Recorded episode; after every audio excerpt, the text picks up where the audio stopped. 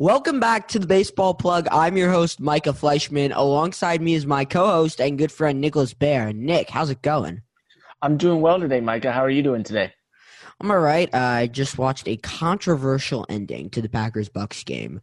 But anyway, let's talk some baseball, Nick. The baseball moves are happening. The Blue Jays, they're making the moves. Michael Brantley is a trickster and our NL Central wish list. Let's dive in.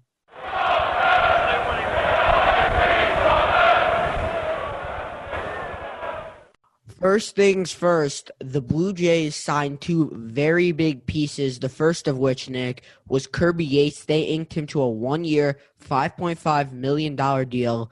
This is a small deal for a short amount of time for a guy who led the league in saves only a year ago. He had an injury plague 2020, but this bullpen needed help, and they went out and got a very good closer.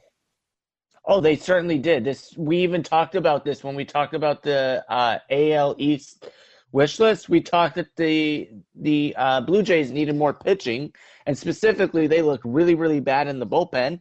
And they went out and got Kirby Yates on a fairly cheap deal, one year, five point five million dollar deal great deal for a guy that in 2019 had 41 saves and was ninth in Cy Young voting. Of course, he was a little hurt last year and he didn't play that well in the shortened season. But I think this is a relative steal for the Blue Jays, and I think this is going to help them a lot. Yeah, Yates has just been good over the past three ish years while he was with the Padres. In 2017, a 3.72 ERA, and then 2018, he really hit a sweet spot, a 2.14, and then in 2019, he was unhittable, as we mentioned, ninth in the Cy Young Award winning conversation with a 1.19 ERA. Obviously, an injury plagued 2020, but when Kirby Yates is right, he's one of the best in the league. Would you agree? Oh, 100%. When Kirby Yates is healthy, he is right up there. I would still put Liam Hendriks uh, in front of him, but I think he could definitely he could be right up there with Liam Hendriks. You can make an argument that he could be better than Liam Hendriks. I would just personally have Liam Hendriks in front of him. Yeah, Yates is just he's good, and I feel like we say this a lot about guys, but the reliever market isn't. Uh, it's a big market, but pitchers are so fragile, especially relievers. One year they have a great year, the next year it's maybe a little bit different. And Yates is a guy that they have for one year as as you mentioned a cheap deal. So if they get good Kirby Yates, that's great. If they get mediocre Kirby Yates, well, it's only a five million dollar deal. And if they get bad Kirby Yates, well, they only have him for a year. So I this is a very low risk, extremely high reward. I really thought Yates was going to get a bigger deal. And let me tell you something.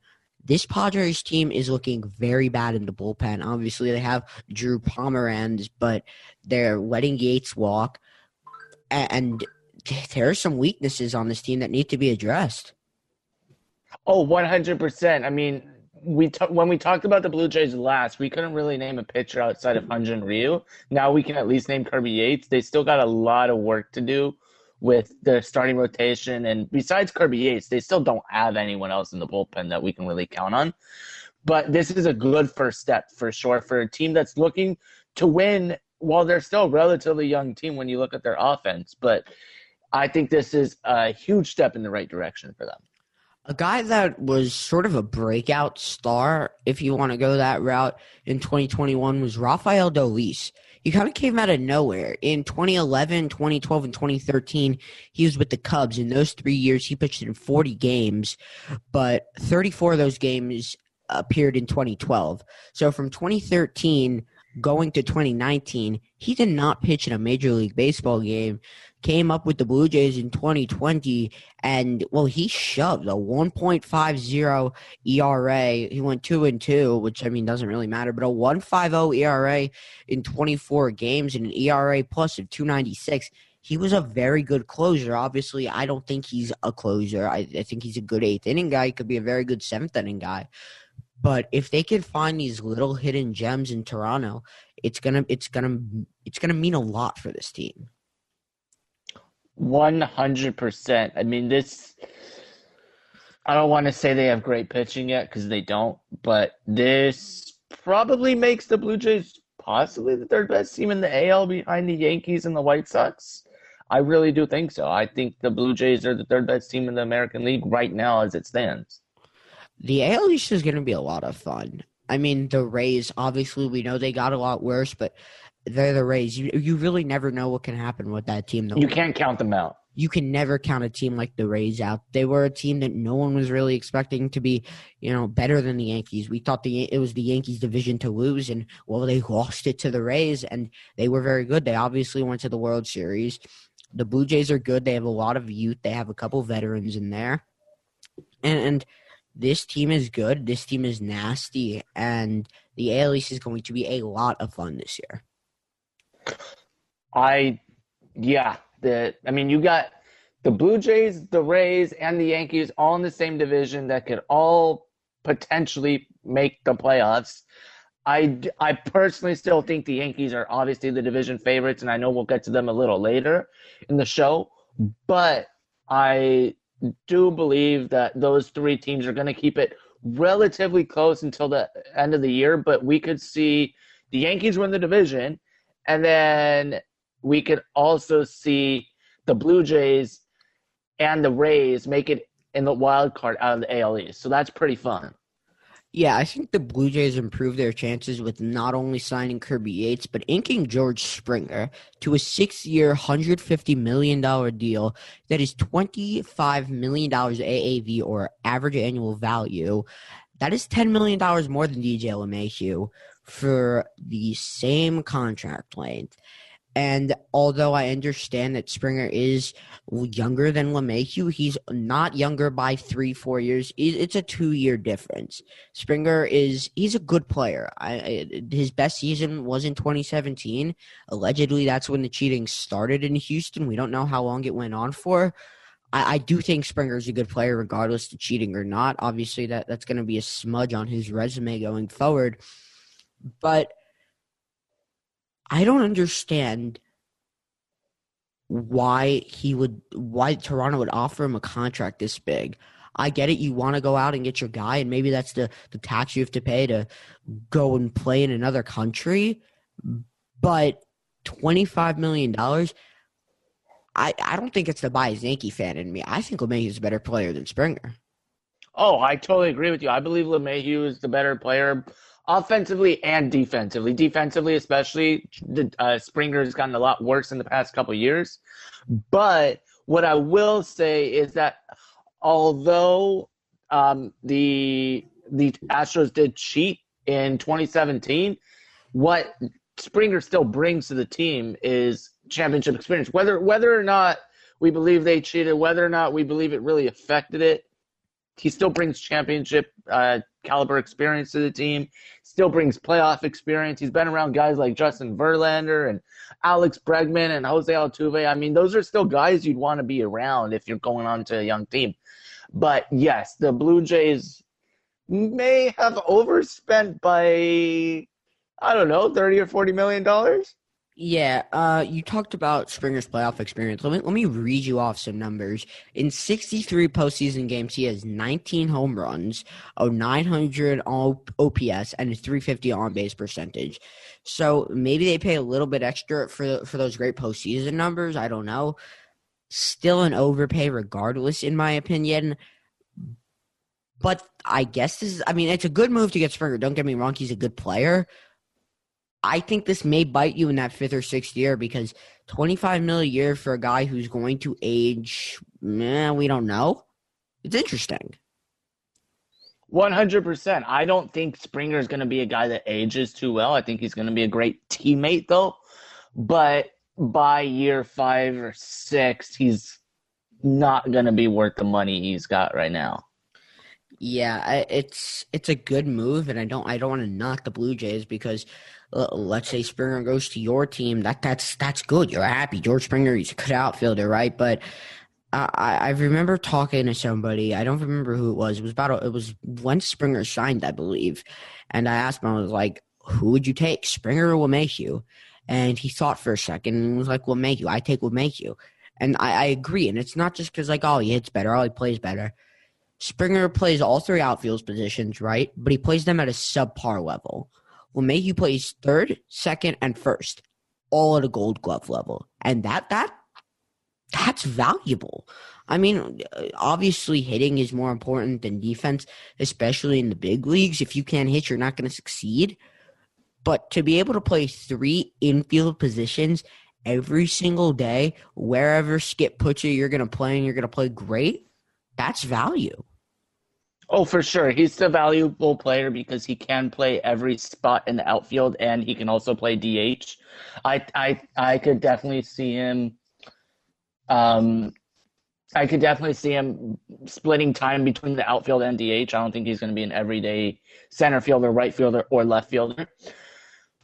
Uh, but that's just the versatility that someone like Springer brings. And like I mentioned earlier, he brings a lot of championship experience, regardless of whether or not the, regardless of the cheating, they still won the championship in 2017. The Astros did, and that's still championship experience. You could just put an asterisk next to it if you want.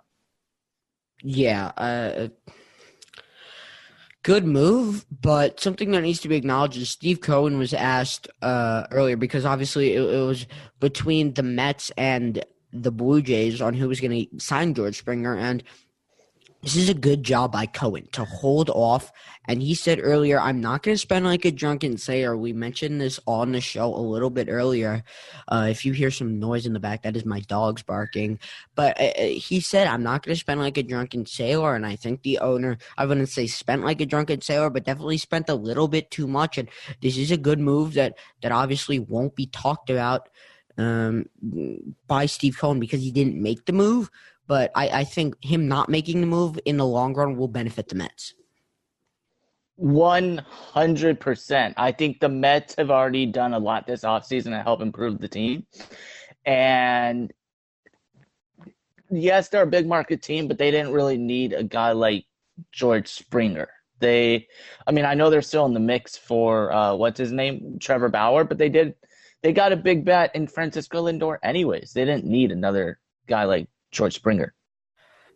Yeah, I think this also helps them extend uh, Francisco Lindor or a Michael Conforto because those guys are going to be free agents. And if you go out and sign Springer, that's kind of like saying goodbye to Conforto. And obviously, we know that, that Steve Cohen wants to resign Lindor, and um, we don't know if Lindor wants to be a Met. But if Lindor plays one year in in the Mets uniform and then go somewhere else and some of the players that they dealt turn out to be pretty nice, Cleveland wins the trade. They need to keep Francisco Lindor. That is the number one priority for the New York Mets. And the number two priority is Michael Conforto. And signing Springer to a deal like the deal that he got would not allow you to do that. This is a warning. We're going to be talking about the Jared Porter news. So if you don't like that, please skip forward if you feel uncomfortable.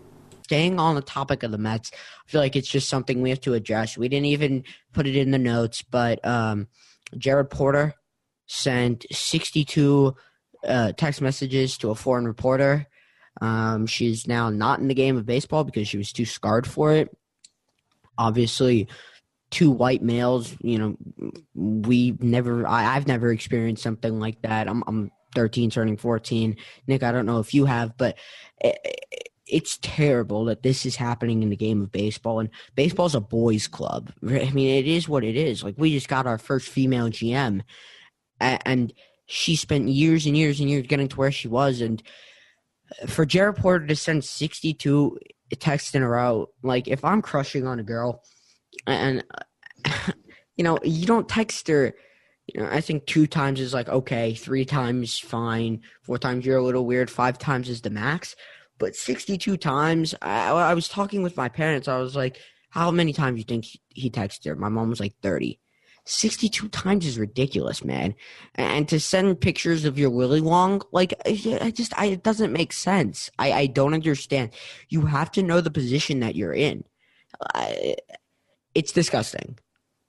You know, it's very unfortunate and the sad thing is we know it happens much more than what's reported. It doesn't get out there and a lot of the reason is for whatever reason i think that females feel like when they speak up they feel like they're going to be dismissed and they're going to be bullied and harassed and all that.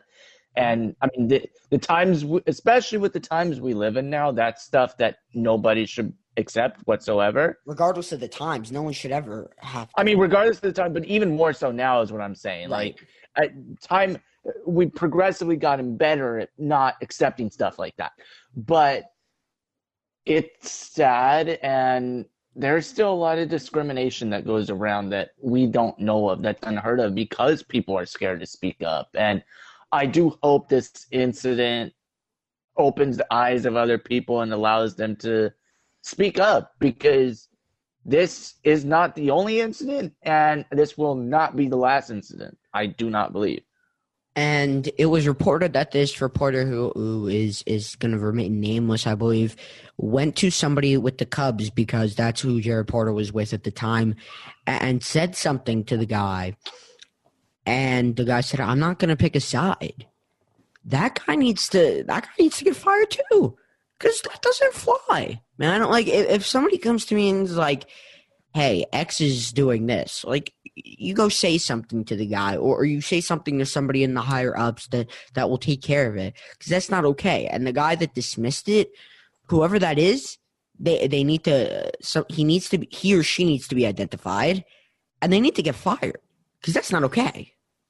It's not. I don't understand people that just they they can't just believe what a person says like just take someone for their word at first. It, it, my thing is like if someone if someone were to approach me and say, "Oh, so and so sent me this," or "So and so said that," or "They did this to me," why would I not believe them? Plus, secondly, if I don't believe them, then I'm dismissing their feelings and like so you you have to step in and there has to be someone that says no this can't happen we can't have this and if if that person isn't going to do it, then they should be booted as well. Not just not just the person who sent the text, but the person who also didn't pick a side.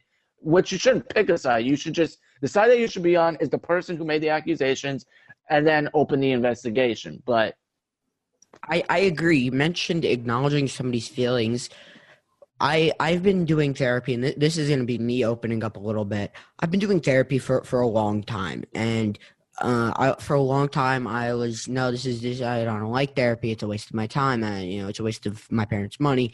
And, and over time, as as I've matured as a person, and I, I think I've begun to take it a little bit more seriously. I've realized that that going to therapy doesn't mean that you're a bad person or that, that you're mentally unstable. It means that you're smart because you're you're trying to get help from people that know more than you or, or trying to find another side. And something I was I was taught in therapy, so I, I know my therapist may or may not listen to this podcast. Um, Dr. Jessica, if you're listening, hi. um, but something something that I was taught was it was validation and validating somebody's feelings is so important. When when I go up to somebody, and, and especially now, uh, it's it. The thing is that guys can't show weakness, and guys can't say, guys can't cry, and you have to be a man. You have to be tough about it. And, and personally, I was never I was never raised that way. I don't think that's the right way to be raised. But hey, to each their own. When somebody opens up, like this woman did to this executive, who I'm gonna I'm gonna guess it was a guy. I'm going to. I maybe I should make that guess, but whoever this person was, they opened up to this executive or this person in the higher ups, and and was vulnerable to them, and they did not acknowledge their feelings. They didn't validate them, so to speak, and that that's not okay. That's not that's not something that should be okay. That's not something that should be tolerated in baseball, in life, in general. That's not okay.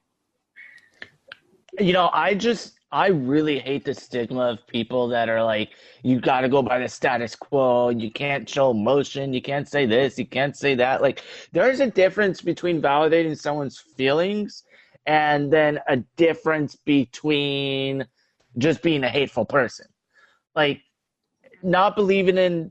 Okay, let let's. I'm, I don't want to get into detail, but let's just quickly mention equal marriage. If someone is against equal marriage, you can dismiss them from for that because that is that that's not okay. That that's a human right. But there's a difference between them listening out listening to someone else and if they make an accusation like that. Like that that's just that's not okay. And I've never been raised to dismiss feelings. I've never been raised to say for people to say it's not okay for guys to show emotion. And I've been to therapy too as well. My takeaway from therapy has always been that I'm never going to fully recover from what I'm going to therapy for, but I'm going to learn how to cope with it, whether that's showing emotion or whether that's whatever it may be.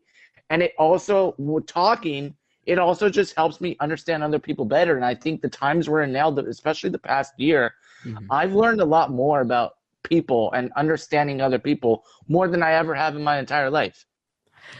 Yeah, uh, I'm I'm sorry for it getting a little bit serious, but I mean that's sometimes the the way of the world. This uh, you know the podcast is something that uh, we do for fun and that we enjoy making, and we try to be fun. We try to be happy, and and uh, you know I try to be silly sometimes, but it's it's really a, a matter that needs to be discussed and needs to be taken seriously, and I don't think Jared Porter will ever find a job in Major League Baseball again. I don't think he should find a job in Major League Baseball again. Whether he's a good GM or not, he, he's. I'm not. I don't want to go as far as saying he's a bad person because people make mistakes. But man, you really fucked this one up, dude. He really did. Um, yeah, and you know, he made a mistake. But what we can do and what we're doing now is that we're the best we can do is acknowledge it was a mistake and we can learn from it. And having this having this platform like you said as much as we want to have fun and be silly and stuff like that there are certain things that you just have to talk about that are serious when it comes to things like this. And it allows people to you know really really hear what other people are thinking that not everyone is okay to say all right, uh, let's change gears to Michael Brantley, and and I'm sorry if you know our, our, tone of voice or our morale is a little bit lower going forward, but yeah, you know it's not something that you go from hey hi I'm having a great day to you know this isn't okay, and then hey I'm having a great day. I'm I'm not a person who who can change emotions quickly like that, but uh, we'll move on to Brantley. Uh, Blue Jays reporter Hazel Mae tweeted that the Jays got Brantley on a three year deal. That was January 20th. Ken Rosenthal, Bleacher Report, Jeff Passan, and Jon Heyman all confirmed this via Twitter. Four hours later, Brantley signs a deal with Houston for two years, $32 million. And this is just, I, mean, I don't really know what happened here. Maybe it was Brantley's agent telling everyone, yeah, yeah, yeah, the deal's done. So he could get some, some more attention from Houston. I don't really know what happened here. I don't either. That what what this reminded me of though, I know you're an NBA fan. I immediately thought of um what's his name? I immediately thought of DeAndre Jordan from a couple years ago when it was announced verbally that he had agreed to a deal with the Dallas Mavericks. I think it was like a three, four year deal.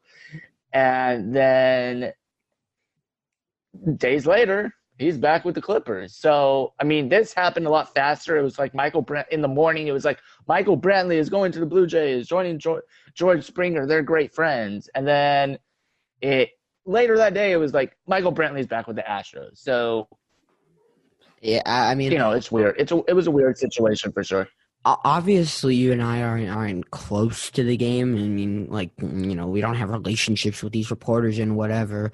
If there are any listening, DM us on Instagram or Twitter. We will talk about that later in the show.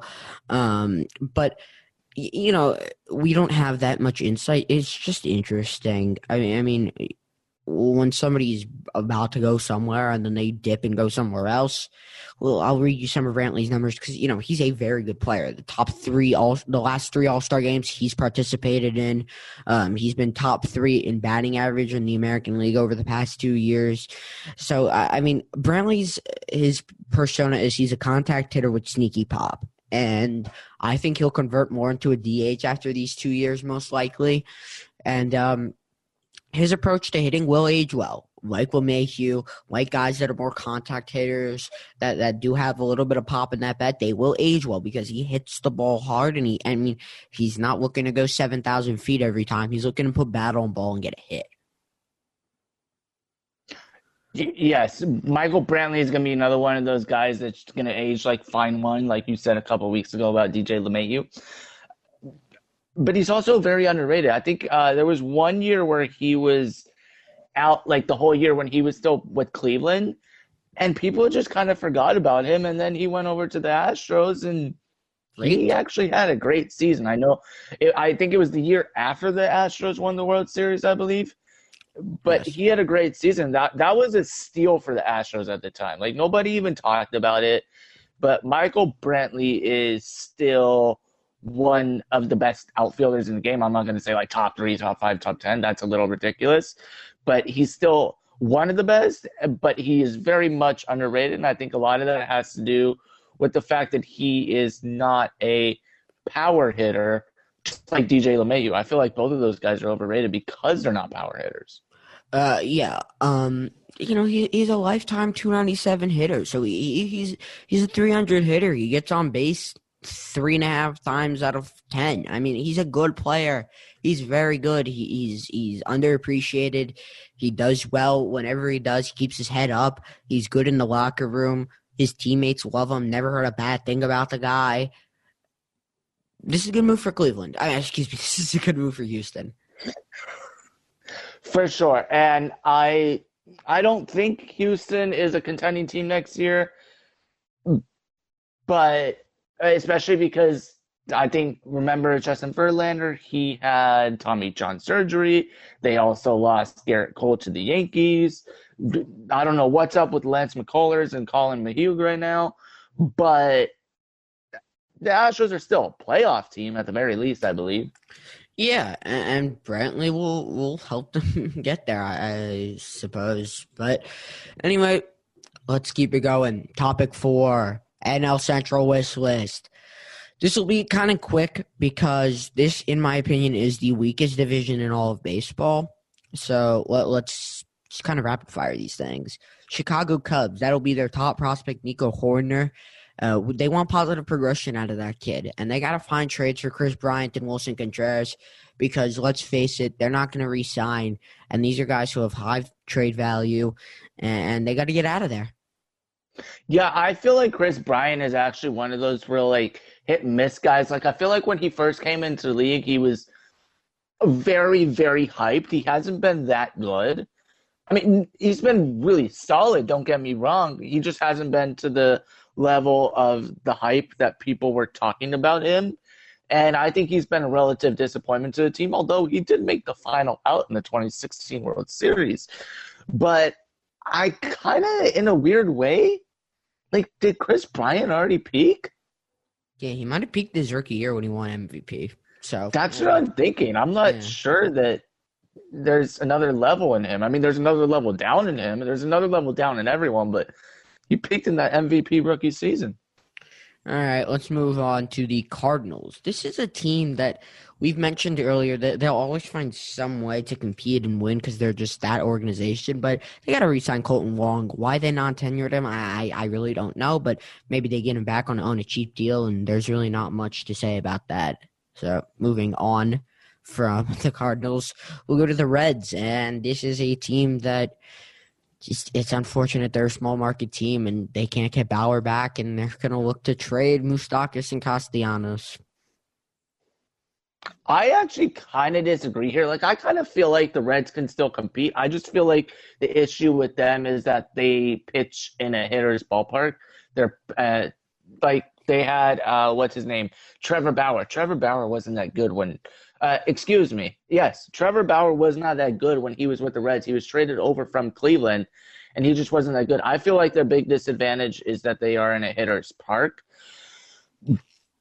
But I would give it another year with those guys before thinking about moving them, especially because they have uh, Suarez as well. Yeah, I, I, agree. I mean, I would too, but the GM has said he's actively looking for trades. So, you know. and you can take that whatever way you interpret it. Some people interpret it as I'm they're contending. Some people interpret it as we're selling.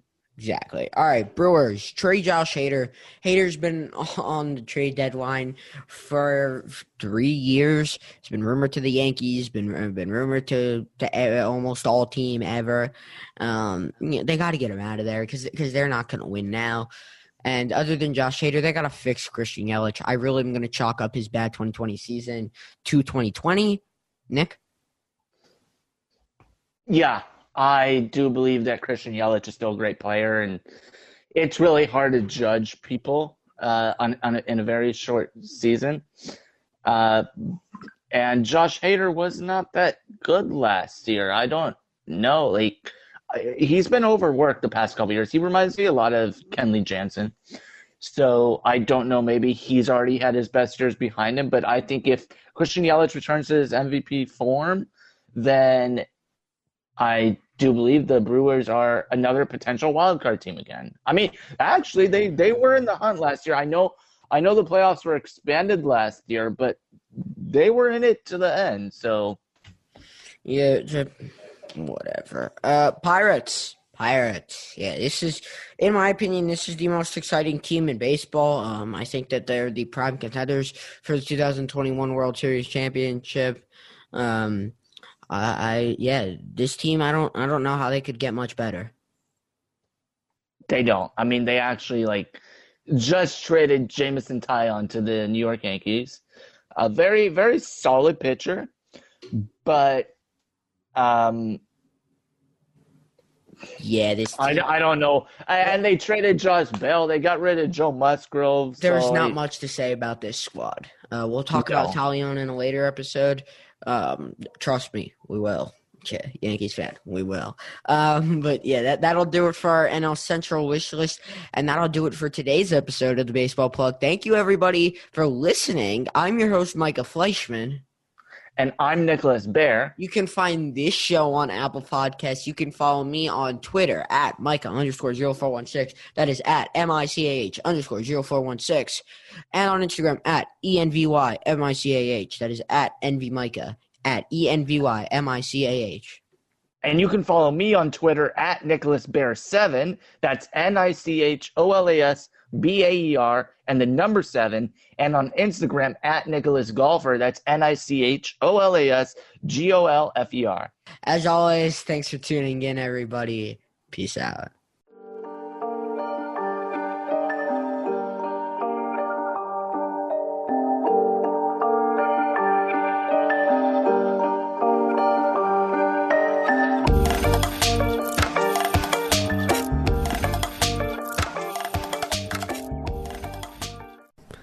Thanks for listening to today's episode of the Baseball Plug podcast. I'm your host, Michael Fleischman. If you did enjoy, please leave a review down below. It really lets us know how we're doing. And as always, take care.